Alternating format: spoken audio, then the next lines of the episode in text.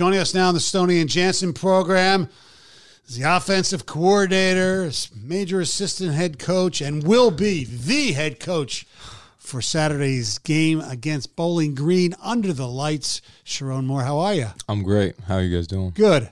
How excited? Look, not the circumstances you wanted to make your head coaching debut, but it's got to be really cool, though, right? Yeah, it's very humbling. Um, I'm just, it's like I told people before, it's not about me. It's really about the players, about this university. And I just want to make sure that we're all in the right position to put everybody in a position to be positive and win.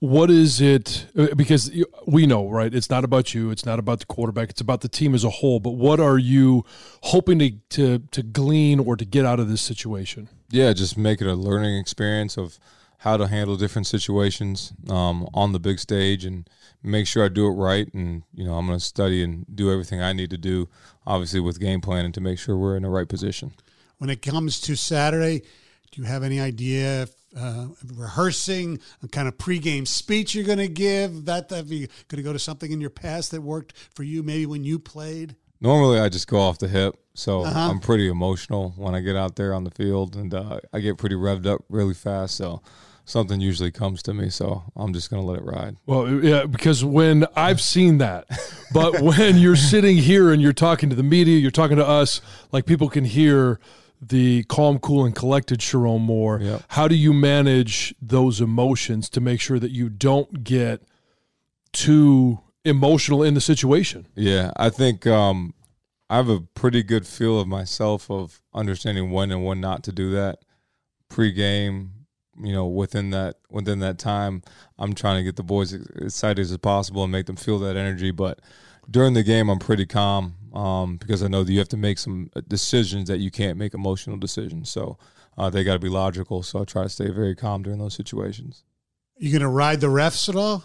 No, I'll, I'll leave that for coach. I'm, I'm, I'm I have no no time for that. So, uh, in terms of the offense, now that you were back on the sidelines this past weekend, how do you feel the offense is is operating? Because for some of us or for some of our listeners, it's hard to tell against East Carolina, against UNLV, where the offense really is. Yeah, I think we're we progressed definitely from game one to game two.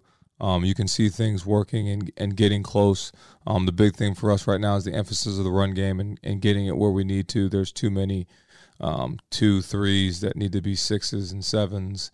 Um, you know, right now, uh, and I, I, got in, you know, after the game, I was like, man, we just, we played awful. Da, da, da, da. I'm thinking like, and you go back and watch the film and it's like, well, it's really not that bad. And, and usually is like that. Um, so we just got to clean up some things, uh, attack some things schematically, which, um, we're definitely going to do.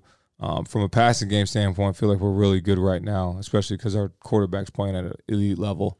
Um, the play action game is riding and working for us, and we're really excited about it. What is holding the run game back from being those twos and threes to getting those six, seven yards? Yeah, it's a it's a combination of something from every position. You look at the old line; it's a, it's a strain and finish. It's getting your hat to the right angle on a certain play. For the running backs, it's hitting it just a little bit harder, not trying to make a big play, but just let the play come to you. And then at the third level, it's perimeter blocking.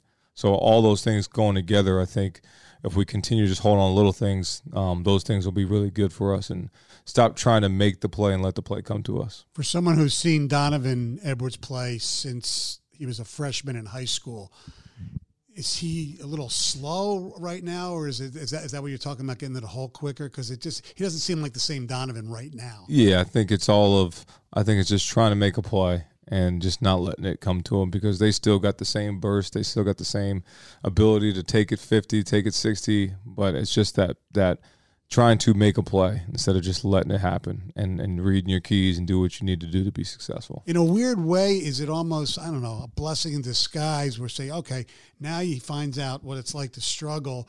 Now you might have to work maybe, and I'm not, I'm not saying because he work, mm-hmm. he's a mm-hmm. workaholic. Yeah. Maybe, you know, in these games, all right, we're winning a lot. I'm not playing that well or the running games. Now it's time we see what we have to do. Yeah, no, I think it's always good to be humbled um, that you don't feel invincible.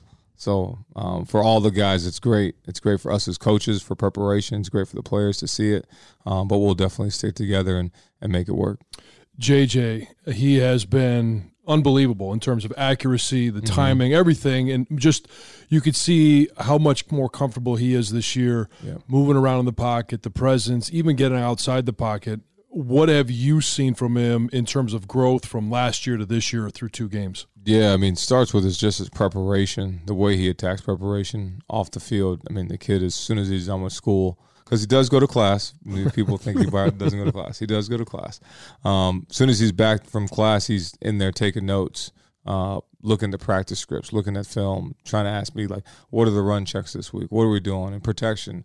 What are we doing here? This concept. So like he's so locked into everything mentally, and then from a fundamental standpoint, he's just so good right now with his feet and his hips and throwing on the right angles, and obviously his great arm talent. But but now his bottom half and the top half match. Sherrone Moore joining us on the Stoney and Jansen program.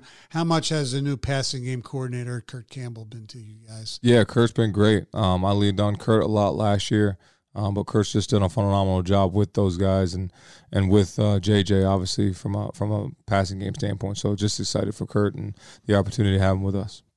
Uh, the offensive line. We heard from Coach going into the season there was going to be some positions where he was going to use that same method um, of determining who that starter was going to be, just like he did with Cade and JJ mm-hmm. last year. Where are you? How close are you to finding the five guys that you feel you're going to go into the Big Ten season with as starters? Yeah, we're close. I mean, this this the five guys that started the first game started the last game. Uh, those guys are just still meshing, and they're they're pretty close to where we need them to be but you got guys that are very capable um, behind them. So it's a continued challenge in practice and in games to see who's going to continue to be the stars at those positions.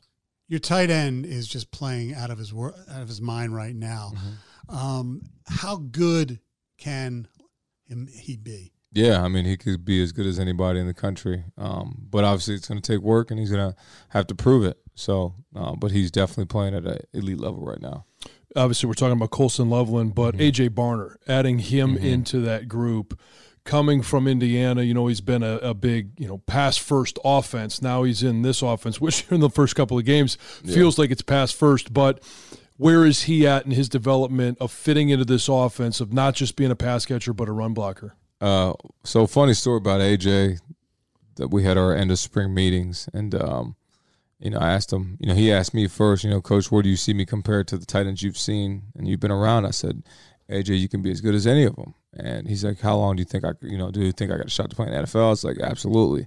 So I asked him, what are your goals for next year? He said, honestly, coach, I just want to win a whole bunch of games and bash people's heads in. so when he said that, I was like, okay, we got the right guy. and, uh, he's just done such a great job for us. Uh, he's such a great human being, great kid, very quiet, but big, long, athletic, tough, strong. Um, he's probably the only one of the only guys that could match up on the edge from a tight end perspective with our defensive end. So, um, just excited and glad that we have AJ on our team. When you go through preparations for being the head coach on Saturday night, do you have to practice either during pra- during the actual practice or situations like you know all right it's fourth and 2 mm-hmm. uh, that they're 35 am i going to try to pooch am i going to go for it yeah. have you already have those scenarios dialed in already yeah i mean that's something i do just in general because uh-huh. i'm calling the plays so like i have that kind of thought process anyway but now i got now i have the authority to make the decision of what to do or what not to do. So continuing to watch film and study the opponent to see how we're going to use those situations. What do you think about the change? We've seen it more in the NFL with Dan Campbell and, and some others. People are, whether it's analytics or not, they're gambling a lot more than this old guy is used mm-hmm. to, you know, watching football. As, as, a coach and even as a fan to a certain extent, what do you think of it? Uh, I mean, I think everybody has their own philosophies of what uh-huh. they want to do and how they want to do it. So, uh, we'll definitely, you know, we have a book, and like everybody does, of what the situations and the statistics show. So we'll definitely uh, use that. But there's also emotions involved, and there's also a flow of the game, and how's the game going, and how you how are you moving, how are you not moving, how's the defense doing. So uh, those things all come into play. No surprise that Roman Wilson and Cornelius Johnson are your number, you know, one and two targets mm-hmm. Uh, at, from wide receiver. How important is it for you guys in this next game, this next non-conference game, to get more guys involved in the pass game? Yeah, very. Uh, we'll continue to do that. You know, Tyler Morris stepped up last week, had a pretty good game. Uh, so we'll continue to use him in the receiver room, and then obviously the tight ends, uh, and then Donovan's a guy that we use uh, in certain situations. So um, it'll be it'll be important to do that, and we'll do that throughout the game planning. Now, John and others can't stand night games. Mm-hmm. Where do you stand as a night game? Because you know you'd want to, you'd rather kick off at noon and get you know get ready. Yeah, I'd rather play. You don't want to in the Central Time Zone where you get to kick off at eleven. Yeah, yeah exactly. so, as as a coach, do you like the night games, or is just the waiting around? Is it just too agonizing? The most, yeah, the waiting around's the the worst part. You love a noon game where you can get go to go to the game, go win, go home hang out with your family, maybe sleep because you don't really sleep much. Mm-hmm. Um, so the noon games for us are awesome.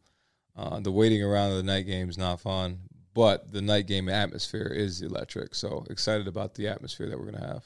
So week one, Coach Harbaugh said he came to your house to watch the games, and he mentioned the sandwiches. He mentioned it like four or five different times. And your dog. He also yeah, and your dog. But I want to know about the sandwiches. Yeah. What makes the sandwiches so special? Well, the sandwiches were Panera sandwiches. Oh. oh, we thought this is more. you get out your wife like that. Wow. no.